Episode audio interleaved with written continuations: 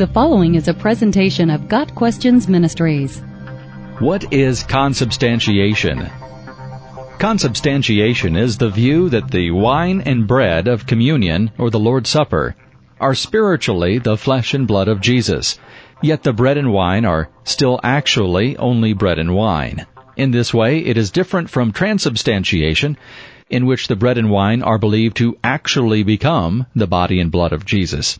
Transubstantiation is a Roman Catholic dogma that stretches back to the earliest years of that church, while consubstantiation is relatively new, arising out of the Protestant Reformation. Consubstantiation essentially teaches that Jesus is with, in, and under the bread and wine, but is not literally the bread and wine. Martin Luther, the founder of the Protestant Reformation, was a Roman Catholic priest who was fed up with the abuses of the Roman Catholic Church and wanted to reform the Church so it could return to its roots.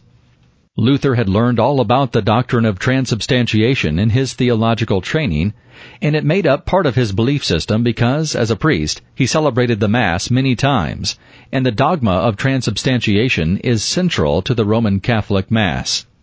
Thus, when the Reformation started, as a backlash to the Roman Catholic abuses, such as the sale of indulgences, and the Reform movement was summarily denounced by the Church, the leaders of the Reformation were largely Roman Catholic believers who were now without a church, since they had been excommunicated from the Roman Catholic Church. Thus was born the climate in which the elements of the Mass, the bread and the wine, could be examined in a scriptural light. So instead of transubstantiation, a doctrine that must be taken on faith alone, since no apparent change is present in the bread and wine, the doctrine of consubstantiation was formulated to explain what happened to the bread and wine and why there was no real physical change to these basic elements. The change from trans to con is the key to seeing the bread and wine as the body and blood of Jesus. The prefix trans means change and says that a change took place, the bread actually becomes the body of Jesus and the wine actually becomes the blood of Jesus. The prefix con means with and says that the bread does not become the body of Jesus but coexists with the physical body of Christ so that the bread is both a bread and the body of Jesus. The same thing is true of the wine. It does not become the blood of Jesus, but coexists with the blood of Jesus, so that the wine is both wine and the blood of Jesus. In this way, the makeup of the host, central to the worship service, approaches reality since the physical property of the bread and wine do not change. The bread tastes like unleavened bread, not flesh, and the wine tastes like wine, not blood.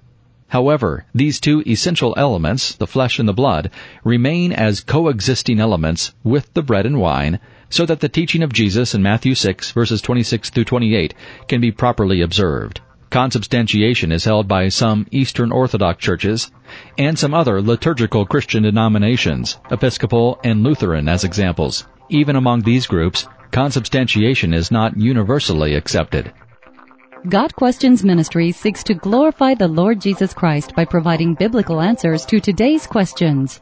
Online at GotQuestions.org.